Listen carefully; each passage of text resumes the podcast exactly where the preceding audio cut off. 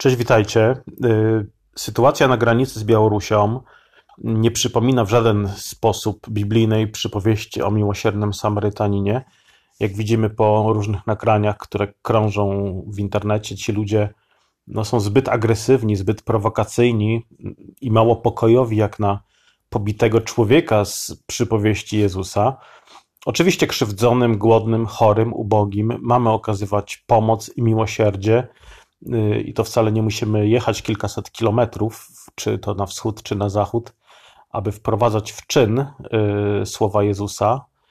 Y, możemy zacząć po prostu od podniesienia wzroku wokół nas, blisko nas.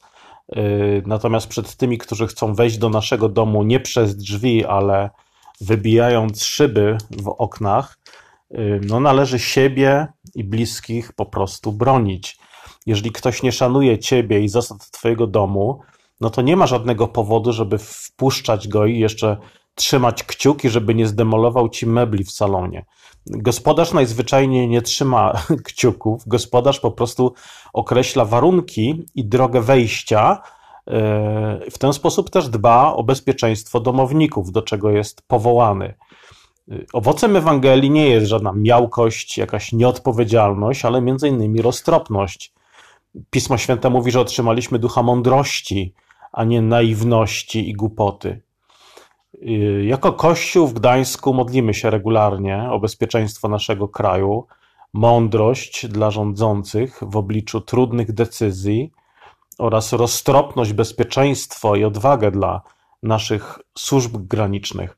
Oczywiście modlimy się również o te, tych ludzi, którzy koczują po naszej po, po drugiej stronie naszej wschodniej granicy, ale modlimy się e, po pierwsze, żeby cierpliwie poczekali na wizę w swoim kraju i nie łamali prawa, chcąc nielegalnie przekroczyć granicę.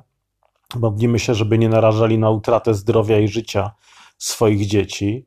Modlimy się, by nie prowokowali polskich żołnierzy i służb granicznych. No i modlimy się również o to, żeby nic im się nie stało, żeby bezpiecznie wrócili do domu lub po prostu chętnie skorzystali z białoruskiej gościnności.